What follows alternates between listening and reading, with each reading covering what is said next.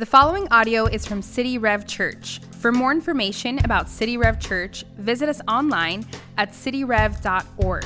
George Mueller was a man who lived in the 1800s. Some of you may know his name, many of you don't. George Mueller was a man who lived in England and saw in his day one of the great crises that was happening in that time was a significant shortage of care for orphans.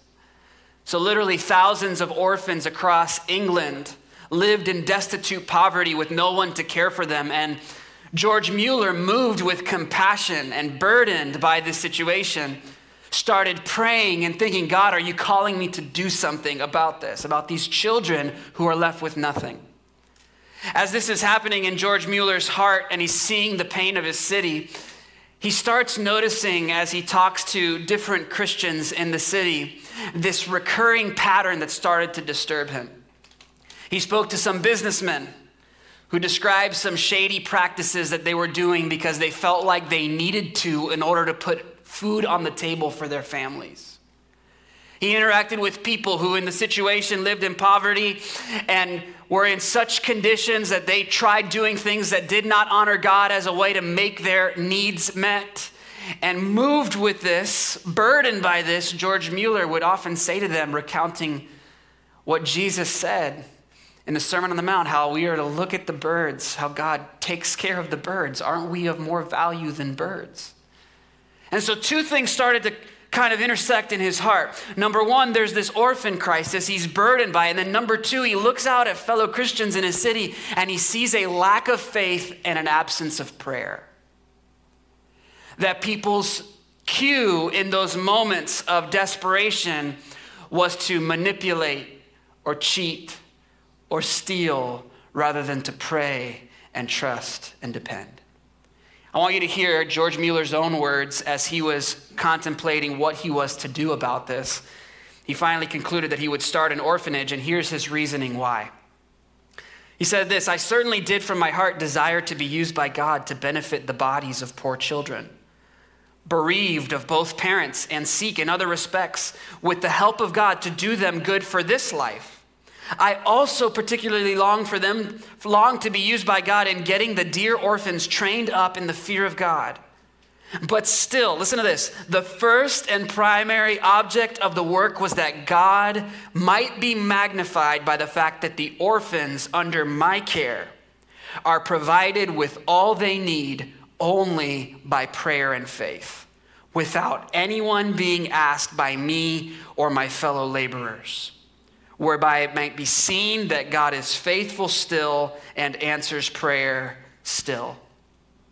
George Mueller's life goes on, and for about a half a century, George Mueller led an organization and several orphan houses that cared for thousands upon thousands of British orphans teaching them about Jesus and providing for their daily needs. And at the intersection of that burden of seeing that lack of faith and prayerlessness and the need in his community, he felt and sensed this unique calling from God to start an orphanage, not by fundraising, not by going to people, and he understood his calling was to, as a witness and demonstration to the community around him that God answers prayer, his conviction was that he was to pray for every need. And there's this short little book. I highly encourage you to read it if you're wanting to grow and be inspired in prayer. It's a book called Answers to Prayer by George Mueller. It's essentially his prayer diary.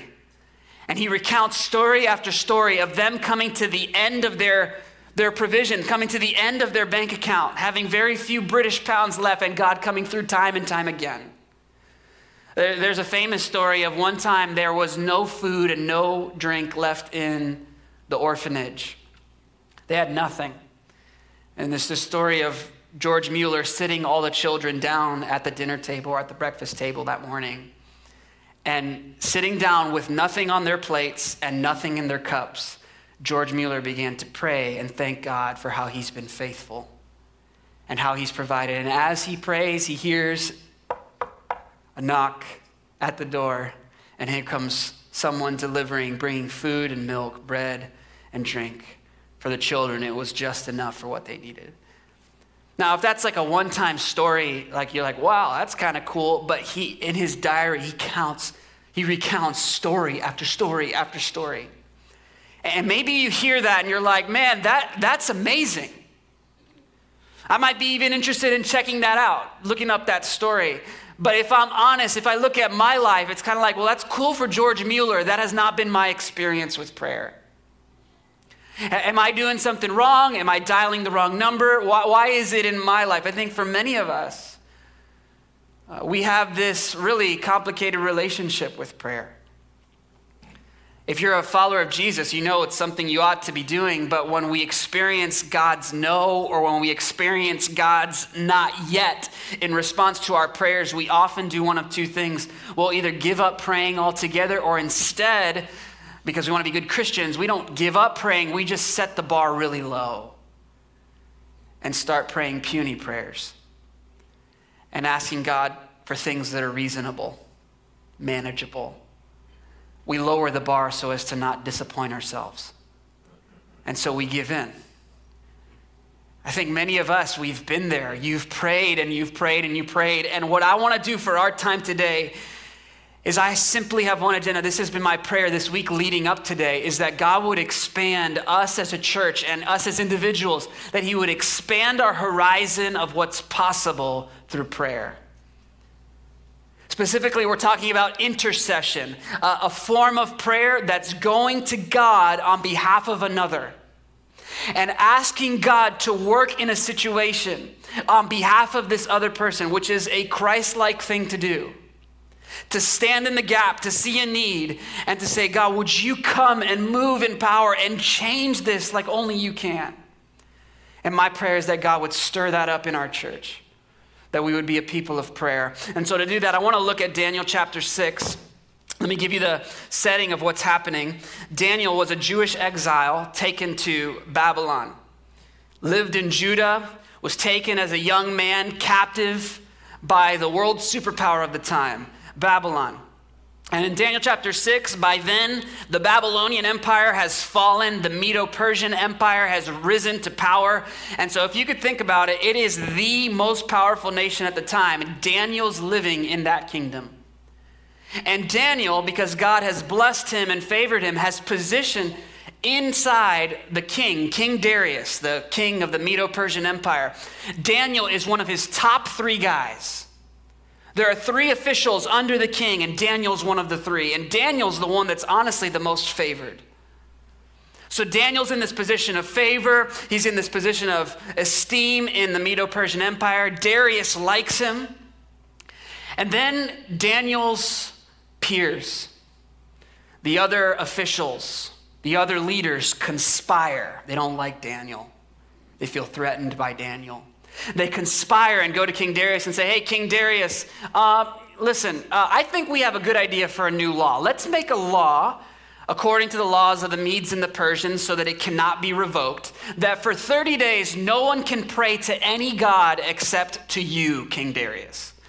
Now, what, you know, ego driven king wouldn't like that, right? So King Darius is like, all right, I'm on board. He signs the edict for 30 days in all of, uh, all of Persia. There's to be no prayer to any god except the king of Persia by penalty of death if you're caught. And so the story unfolds. Daniel hears that this law is signed into, uh, this document is signed into law, and here's what he does. Look at verse 10. Daniel 6, verse 10 When Daniel knew that the document had been signed, he went to his house where he had windows in his upper room, in his upper chamber open towards Jerusalem.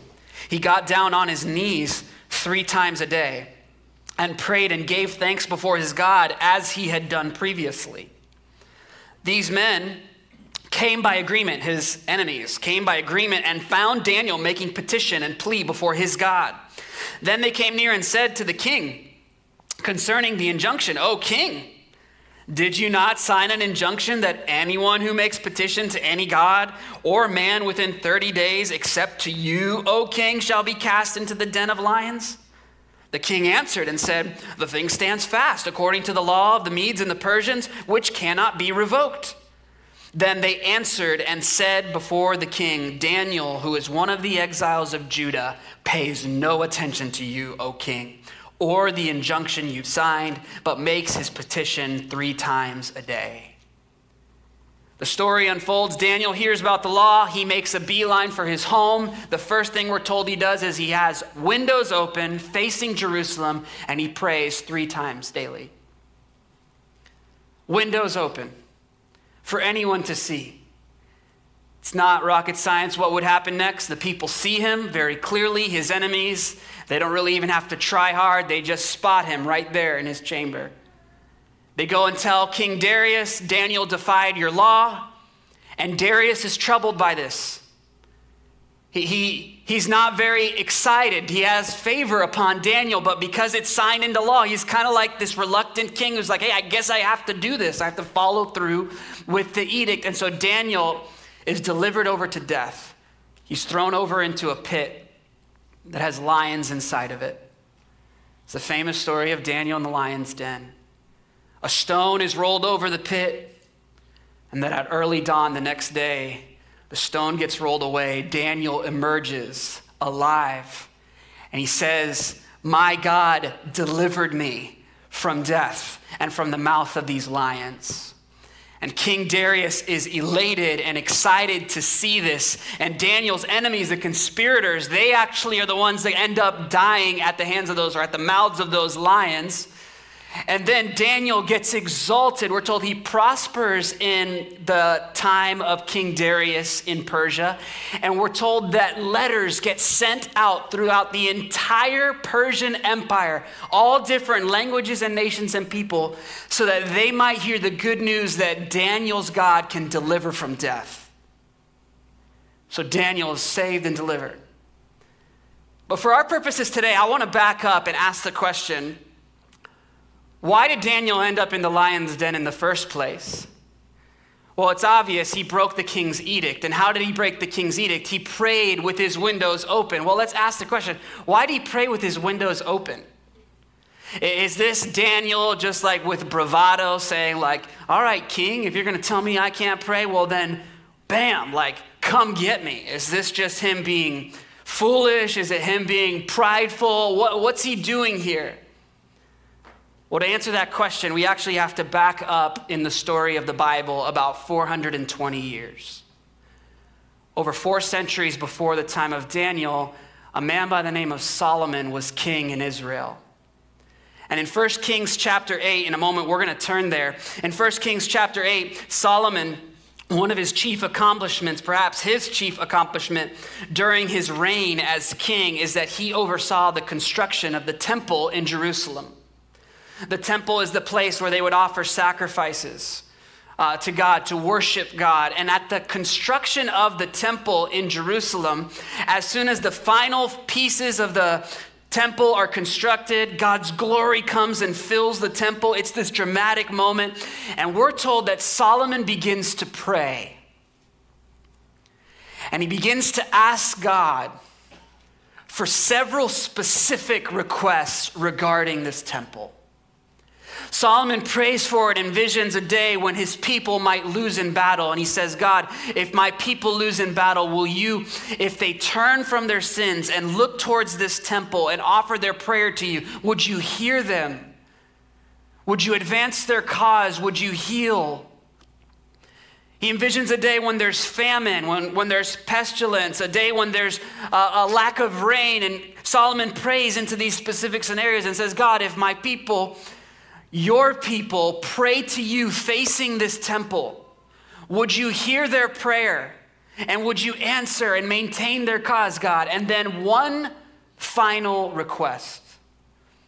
Solomon envisions one more specific scenario. Solomon says this. Look with me, 1 Kings chapter 8, starting in verse 46. If the people sin against you, for there is no one who does not sin, and you are angry with them and give them to an enemy so that they are carried away captive to the land of the enemy, far off or near.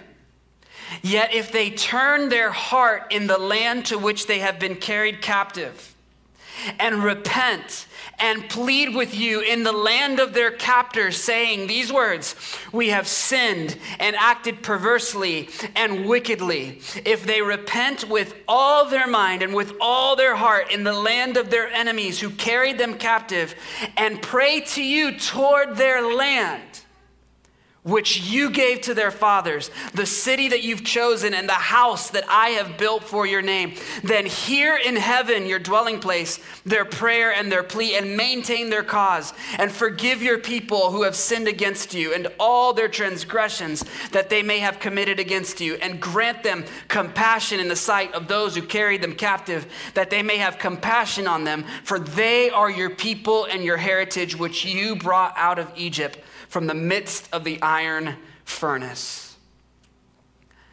In other words, Solomon envisions the precise scenario Daniel finds himself in captive in an enemy land.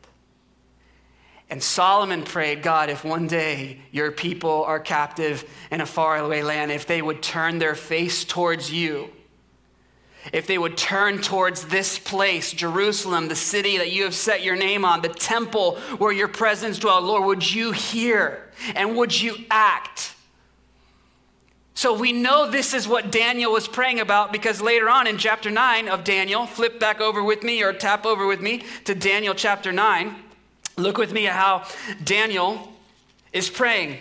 Chapter 9, uh, the book of Daniel is not organized chronologically. Chapter 9 actually gives us a window into Daniel's prayer life during the time period of chapter 6.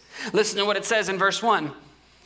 In the first year of Darius, that was the king that made the edict, in the first year of Darius, the son of Ahasuerus, by descent a who was king over the realm of the Chaldeans, in the first year of his reign, I, Daniel, perceived in the books the number of years that according to the word of the Lord to, to, Jeremiah the prophet must pass before the end of the desolations of Jerusalem, namely 70 years.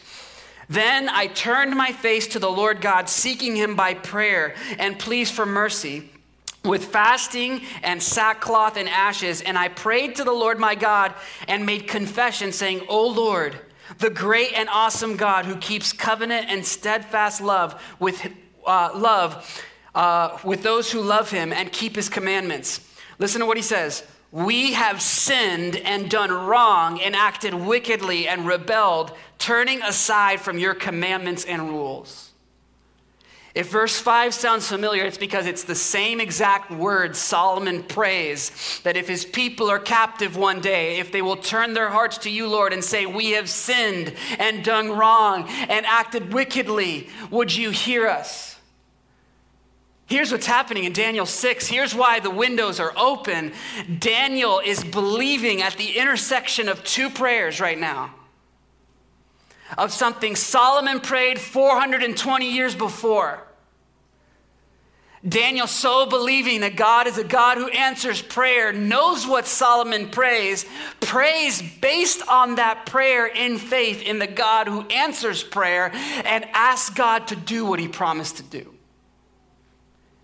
And how passionate was Daniel about this prayer? Three times daily, he prayed this. Daniel offered this prayer knowing that it could very well lead to his death when he would be thrown into a pit with lions.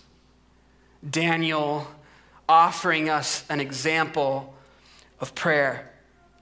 Now, Daniel here gives us an example to follow. And if you follow along with the story, the way it plays out is really quite interesting. Daniel, he studied the prophet Jeremiah. We read that in chapter 9 a moment ago. He studies the prophet Jeremiah and he recognizes Jeremiah said there'd be 70 years. 70 years of their exile. And Daniel, based on what God had spoke through Jeremiah, starts making his prayer to the Lord. And then God is going to respond to Daniel's prayer saying, it's actually going to be 70 weeks or 70 sets of seven. But beyond what Daniel could have ever imagined, God answered his prayer because when the story unfolds, if you keep reading along with the storyline of the Bible, eventually they do go back to Jerusalem. They do go back and the city gets rebuilt. The walls of the city are rebuilt, the temple gets reestablished. It's the temple that later on Herod is going to uh, refurbish, and that Jesus is going to walk through that very temple. The temple is rebuilt and it is reestablished. But there was this sense that something was missing. Prophets spoke about how the former glory of the previous temple far exceeded this second temple. And in Daniel 9, we're told that there's going to be this coming anointed one.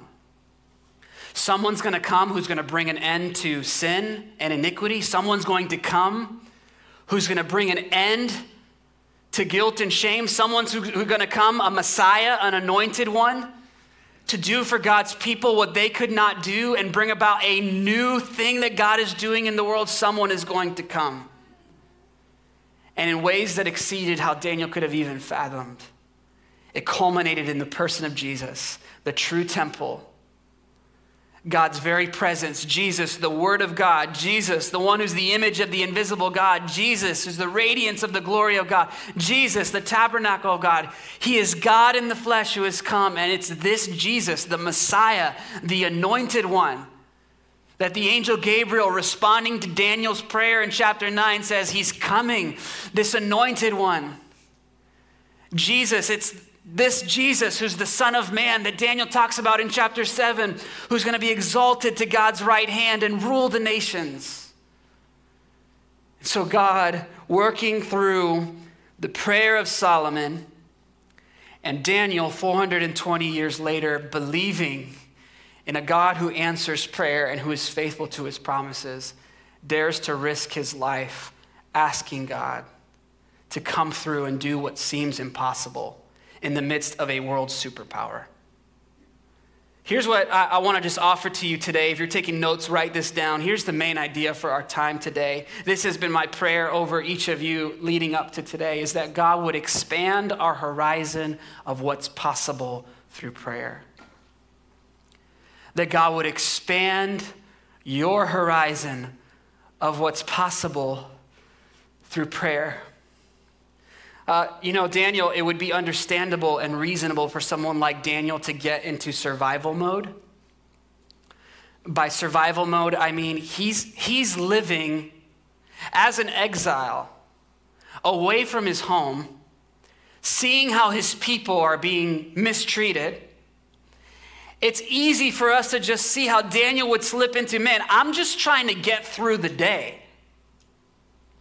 I, have got these enemies who want me dead, these people who don't like me. I, am just trying to make it past this giant wall that's in front of me, uh, let alone be able to have any measure of a vantage point to be able to get outside of my problems for the day. Right? I think it's so relatable, right? For many of us, many of us in this room, many of us at Cooper City, we've got problems and issues that are so overwhelming right here, right now. It's so hard for us to just get outside of, Lord, just help me make it through today. Some of us hurting, having been mistreated. Some of us hurting, having people who have conspired against you and become enemies to you and are falsely accusing you. Some of us in this room, some of us watching online, who you're overwhelmed and consumed because you have no idea how you're going to make ends meet. Overwhelmed by a marriage issue, overwhelmed by a child who's lost, a health issue that you don't know what's next. It's easy for us to get kind of in this place where it's like, God, I just want to make it through the day. I'm so overwhelmed. But I want you to think with me about Physics. Bet you didn't think I would say that. You know, here's how the horizon works the horizon, it's basically your ability to see for a certain distance. It can only go so far. So if you're at the beach and you look out and there's the edge there of the horizon, there's more beyond that. You just can't see it. There are things there, but all that you can perceive and even fathom is right there in front of you. But you know, there's something that actually affects how far the horizon is from you. Uh, the lower that you are in altitude, the closer you are to sea level, the closer the horizon is to you, to where your vision can only go so far. But the higher up you go, and the way that your eyes might lift up and get up higher in altitude, if you can get up higher, your horizon actually starts to move further beyond what you could see when you were down here. You following? If we could just get our eyes up. I know it's overwhelming. I know it's consuming. I know with children it's difficult. I know with our marriages it's difficult. With the financial situation you're in, it's difficult. If we could just get our eyes lifted up and our perspective on the character and promise of God, we can then enter into those and see God. Before I couldn't see it, I wouldn't even dare ask it. But now, God, knowing who you are, I dare to believe and ask and pray and seek persistently without giving up that you would come through. Do the impossible, God. Help me to have the faith to see. Daniel, he gives us this pattern and examples. And so I came today, I want to elevate your eyes today. That you might go up and ask the Lord, help me to see things as you see them. And give me the faith and courage to ask you and to come to you and believe that you're able to do what's exceedingly beyond what I'm able to do. You know, uh, prayer is one of those things that up here, it's like, yes, I'm tracking, but when it gets down deep into like, what does this actually look like in my life? There's just some practical things about prayer that sometimes we either assume or we lose track of. And so I just want to offer three practical ways that we can include and incorporate prayer. Three words. The words are purpose, plan, and persist. Purpose, plan, persist. First, purpose. What do I mean by purpose? If we're going to be a praying people, we need to have a sense of what is the purpose of our prayers. What types of things should I be praying for? What requests? What things should I be asking God for? And when it comes to requesting, God, what should I be praying for? The pattern of an example of Daniel is so helpful. Daniel prays according to what God has promised and who God is. He prays according to God's character and he prays according to what God has spoken. This is why the practice of reading and meditating on Scripture, if you want to be a person who sees God answer prayer, one of the best things you can do is read and meditate on God's word that reveals his heart, that shows us his promises. And so we pray for things like healing. We pray that God would heal sickness because he's revealed himself as God, our healer. We pray for things like forgiveness. Where there's brokenness and division, we pray for reconciliation. Why? Because it's near to the heart of God for reconciliation and mercy and grace. We pray for provision. We pray that God would provide and meet our needs. Why? Because He's promised, and this is who He is. He's a provider. And so we pray according to that purpose that He's revealed Himself to be. Then, second, plan. Plan. Number two, this is simply just what is your plan for prayer? When do you actually pray? Again, Daniel's instructive three times daily at morning, afternoon, and evening sacrifice. Even though there were no sacrifices offered at the Jerusalem temple, it was destroyed. Daniel kept the rhythm morning, afternoon, and evening prayer. What is your prayer rhythm? What are those protected times in your day, in your week, that you give yourself to prayer? Don't miss just the simplicity and importance of that. What's that quiet space? Is it a walk that you need to go on? In the morning time where you walk around your neighborhood? Is it midday at work during lunch? You step out and you go for a walk or a drive, no music on, you just pray. What is your prayer rhythm? When is that time? And then we also need some, some sense of a plan with how. Do you have a list that you work through? I highly recommend lists. Yesterday, I had a stack of journals that I had, uh, and the way that I usually do it is at the back of my journals, I always have a page with specific requests that I'm praying for. That does a number of things. Number one, it helps you to remember. We're quick to forget what to pray for. Number two, it also helps us keep track when God answers prayer. And we have our own little diary of answers to prayer in our lives. And so have a journal where you're writing things down. This is what I'm praying for. This is what I'm believing and trusting God for. What is that plan that you have in your life? Daniel got on his knees when he prayed. Is it for you to be on your knees as a posture saying, God, I'm coming to you surrendering in the posture of helplessness. I can't run anywhere. I'm not in a position of power. I'm in a position of surrender. I'm coming to you as your child. What's your plan? How and when? And then, third, persist. Persist. I bet there's many of us who hear a message like this and are like, man, I've heard sermons like this. I've done the prayer thing a lot. I've been praying for my child that has wandered away, maybe even abandoned his family, her family, and nothing's changed. And it's been years. I've been praying for my spouse. I've been praying for a future spouse, and nothing's changed. I've been praying for healing from this illness that's been tormenting me, that's been so burdensome to me, and I've prayed and had people pray and pray, and nothing's changed. I've, I've prayed for breakthrough with my mental health, and I feel like I'm plagued by anxiety, and I can't get these thoughts out of my head, and I've prayed and prayed and asked people to pray and pray, and nothing's changed. And to the person that that's where you are, my word to you is persist. Don't give up. Don't lose heart. Reminds me of a few weeks ago, I was with my family at, at Disney, and my son Hudson, our oldest, right when we walk in the park, he spots a toy that he wants.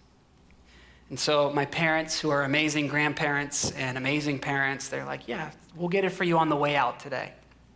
This little car. And throughout the day, we'd ride something, and at like 30 minute intervals, Hudson would come to me and say, Daddy, can we go to the hotel? now, at first, I thought for a moment, but then I realized, oh, you want the toy. And he's like, Yeah, yeah, I really want it. And I was like, son, no, we're going to stay here. It's just, listen, trust me, you're going to want to be here. We could play with the toy anytime, okay? It's just a silly toy. It's not a big deal. You don't want to miss what we're about to experience right now. And so we'd ride another ride, and then he'd have a blast, and then after it, okay, daddy, is it time to go to the hotel yet? and I say, no, son, it's, it's not yet time. And he did this like four or five times. Eventually, I think after he went on his first big boy roller coaster, really enjoyed it, I think he was good. He kind of got lost in it, and then he was happy when we left and got the toy. But in that story, it reminds me that we have precedents as humans for times where our children, who don't have the vantage point and perspective and wisdom that we have, ask us for things that they are convinced is actually what's best and for their good but that we, as their parents, who have wisdom beyond their years, not to their own fault. I mean, how could there be the same level of wisdom? He's five. To where it's the most loving thing I could do to my son to say, Son, not yet. And even though he couldn't understand it and he kept asking, and I'm okay with him keeping asking me, I don't want him to stop asking me for things. But one thing that starts to happen over time with me and my son is over time, my son is going to start to pick up on, and he's doing this slowly but surely. He's going to start to learn more and more the types of things I'm really quick to say yes to, and the types of things I'm quick to say no to. See, when it comes to prayer, we, we, we can realize that the gap between my son and myself, if it's this, the gap between us and God and His wisdom and His perspective is infinite. And so, though we may not understand why, although we want it now, we want to be healed now, we want everything to be made right now, we can't possibly come up with a reason why. We know who our God is. He's good, He's merciful, He's gracious and kind, and He is for you.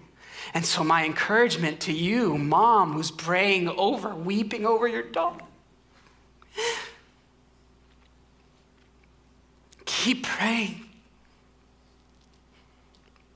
To the husband, the wife, as burdened and overwhelmed, keep praying.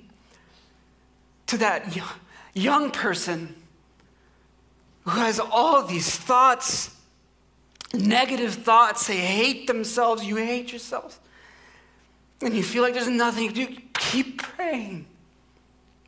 Don't give up praying. What might happen? What might happen in our city if followers of Jesus actually prayed and persisted? What needs might come to the surface and burdens might we see all around us? That God place on our hearts and we begin to pray and ask God, I don't know what this looks like. I don't know how to fix this this issue at my job, this issue in my neighborhood, this person who's needy and destitute and in a horrible, I don't know what I can do, God, but please, would you show up? Would you help me to help them? What would happen if Christians in our city, with that burden and persistence in prayer, started to believe that God can and will answer prayer? That He will heal, He will restore, he will surge forward his kingdom of righteousness and justice and mercy. What might happen here in South Florida with our own crises in our city? He's called you and he wants to use you in those spaces. You see, Daniel, yes, he's an example to us, but more than that, Daniel points us to the one who ultimately is our perfect example and the one who is our perfect Lord. You see, Daniel he, because of his three sessions of prayer leading to his death, he points us to someone who's far greater than him. You see, like Daniel, Jesus Christ had some conspirators plot a way to try and trap him try and deliver him over to death. And after three sessions of prayer in a garden where Jesus is praying to his Father, facing his Father, Jesus pleading right there outside of Jerusalem, that city Daniel was praying towards, Jesus would then be taken and nailed to a cross.